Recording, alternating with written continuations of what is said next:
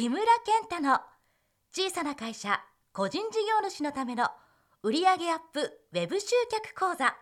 この番組は上級ウェブ解析士や Google 認定アナリティクス資格を持ち年間100件以上の集客ホームページ制作ウェブ制作を指導するウェブ集客コンサルタントの木村健太が売上1億円以下の中小企業や個人事業主に向けてウェブ集客に成功して売上を上げるためのノウハウをお伝えする番組です。ポッドキャストでご視聴の方は登録ボタンを押してマイポッドキャストにご登録の上楽しくウェブ集客について学んでくださいね。それでは本日の講座もお楽しみください。皆さんこんにちは。インタビュアーの山倉洋平です、えー本日も木村健太先生と小さな会社個人事業主のためのウェブ集客講座を始めていきたいと思います。先生今日もよろしくお願いします。えっと前回のテーマはですね SEO はみんなに必要なものではないというテーマで僕は驚かされたんですけど今回もちょっとこうびっくりするような 内容になってるんですけれどもまあ、第4回目のテーマはですねホームページのアクセスは少なくても大丈夫ということを木村健太先生にお伺いしていきたいと思うんですけれども、はいなんかこうややっぱりウェブ集客となるとやっぱり最初はいかにたくさんの人に知ってもらうかとか、うん。アクセスを稼ぐかというようなこう考えがあるかなと思うんですけれども、ホームページのアクセスは少なくても大丈夫というのはどのようなこう真意があるでしょうか、はい、えー、売上を作るというところでいくとですね、はい。ホームページはこのアクセスを集めるよりも絶対にこう制約率を高めるっていうところの方がね、圧倒的に大事ですね。なるほど、はいたくさんのそのアクセスを集めてもこう、まあ、言うなれば言い方悪いですけどざるみたいな状態では、はい。あのやはりこうもったいないですけど、うん。よりそれよりももちろん制約率の方が大事なのでアクセスはそんなにたくさんはいらないんですよ。なるほど。でそもそもこう例えばこう私のお客さんであるこう小さな会社さんだったりとか、い。うっていうのはあの言うなればあの無名な人たちですよね、うん。無名な方たちっていうのは、うん。そもそも新しいお客さんからは信頼がないっていう状態うんですと、そうでね、でそういう方たちはですねウェブ上でそもそも高い商品っていうのはなかなか売りにくいと確かに多分その聞いたことない会社からネットを見るだけで50万とか100万とかそんな商品 買うかって言われたら買わないと思うんですちょっと怖いですよね、うん。そうですね。っていうのがありますので、はい。そういった商品を売るのはあのネットで例えばね最初資料の請求をするなり、うん。えー何かしらの最初の体験のセセミナーとか商品を買ってもらったはい。後だと思うんで、そっちの方を先に整えておくべきっていうのもありますね。なるほど。うんまず最初にアクセスをこう集める前にちゃんとこうなんだろうな買ってもらうまでのステップをいくつかちゃんと作っておく必要があるってことなんですもちろん大事ですね。ね。なるほど。利益を出したりとか売り上げをこう継続的に作るってなると、うん。大体こうリピーターさんだとか、はい。この専門的な言い方すると LTV を高めるっていうかね、うん。そのお客さんにこう一生で使ってもらえるお金こう継続的に使ってもらえるお金を高くしていくとはい。いうところの方が確実に大事ですので、へー。そっちをまずは準備した上で、はい。じゃあその本入り口となるホームページではそのどんな商品を売ろうかとですね。そこで体験だとか資料請求見積もりになる方もいるでしょうなるほど。うん。ね。なるほど、ありがとうございます。えーではちょっと木村先生にお伺いしたいんですけれども、例えばまあアクセスが、うん。えーと少ないんだけど、うんまあ、こんなに売り上げ上がってるとか、うんこんなふうに成功してるっていう方の事例とかってありまはい。すで、しょそうですね。実際私のお客さんで行くとですね、はい。あのあの例えば私のように例えばこうコンサルタントだとかセミナー講師あとはコーチングとかそういうことをやってるような方々ですと、はい。大体このあの実際のこの対セッションとしては30万とか40万とかね、そういった商品を持っておられるので、うん。あのホームページ上では体験セミナー例えば5000円とかはい。いうのを販売していると、うん。ただその後のあの、えー商品として30万円40万円というものがあるので、うん。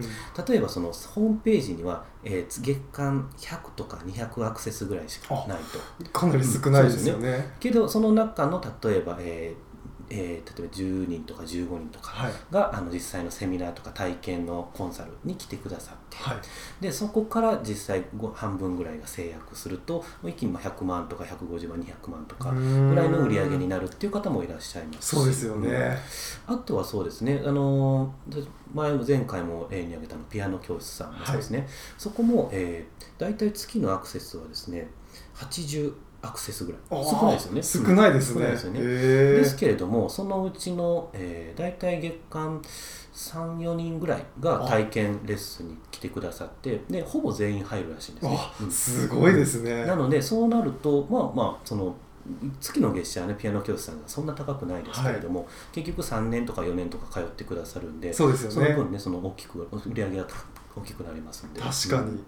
そういうような事例はありますね。ああなるほどな、なのでまあ皆さんに思っていただきたいのはまあ何百とか何千とかね、うん。あのよく1万 PV とかね。そういうのがよく言われますけど、うん。はい。そこまでこうアクセスを集めなくても小さな会社は大丈夫と。いうところをこうねぜひこう思っていただければへえ確かになんかそれは僕自身もなんかちょっとこう、うん。安心の材料になりましたね、たくさんアクセス稼ぐって大変だなって思ってたんですけど、うん。そうですね。大結構大変です。確かに。まあ、それよりもしっかりちょっと来てくれたお客さんに対して必要な情報を提供して、うん。はい。でそこでこうコミュニケーションを取れる何かこう、はい。まあ、ページを準備しておくってことはい。が制約率を高める上で大事ってことですね。そうですね。大事ですねなるほど、はいありがとうございます。なんかこう、はい。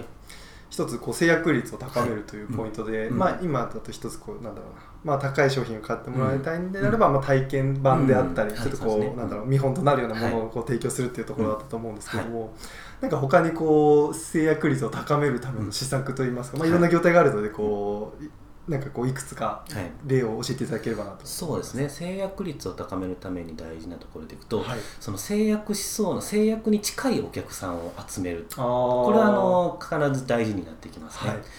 例えばその例えばその Google だったり Yahoo だったりでしたら、はその検索ワードに対して広告を出せるサービスがあります、はい。で例えば私のこのワードプレス講座っていうセミナーをやってるんですけれども、その講座にのえーその講座の紹介ページに人をこう集めるってなった時に、ワードプレス使い方で検索した人を呼ぶのと、ワードプレスセミナー1日とかで検索した人を呼ぶとのではああの制約率が2 3 0倍違うんですね。なうん。そんなに違うんですね、うん。それぐらい違うんです。へっていうのがありますのでその自分のこのお制約に近いお客さん求めてそうなお客さんっていうのをしっかり集めるっていうところ。で報道誌はその今言ったみたいなその検索っていう方法もありますし検索の広告っていう手もありますし、うん。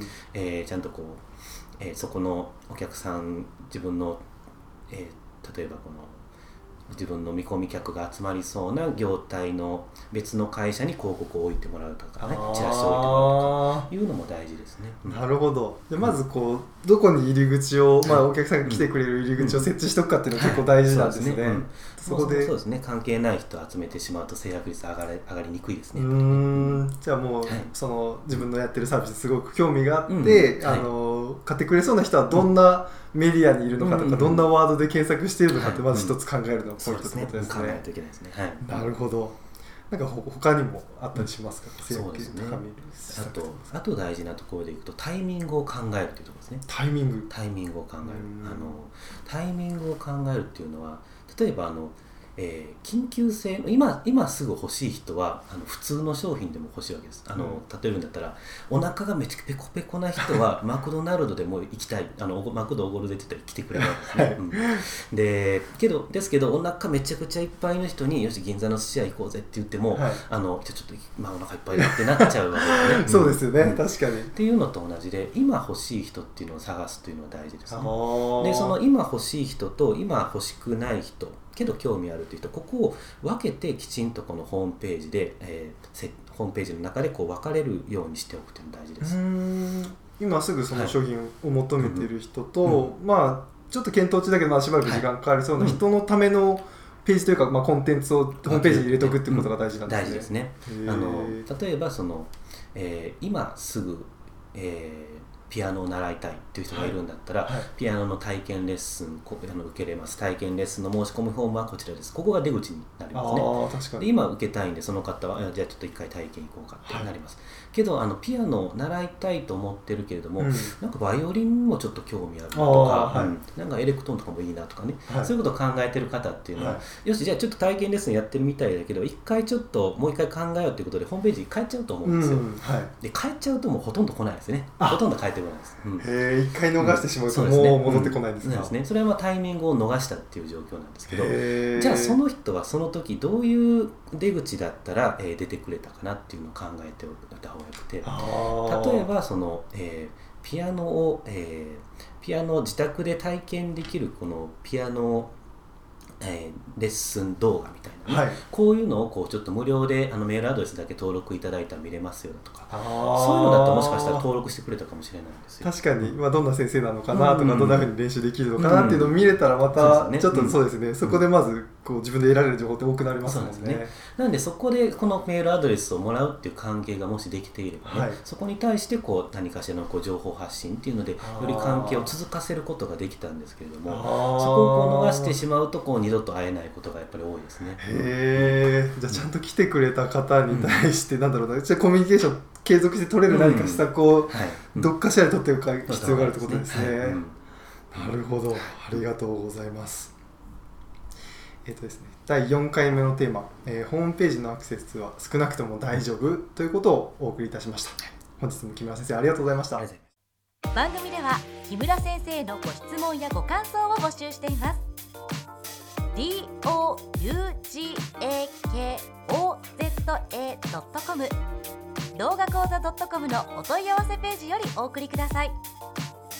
さらにウェブ集客について詳しく知りたい方は木村健太特集ウェブサイトサロンで検索してブログや無料メールマガジンをご覧くださいね。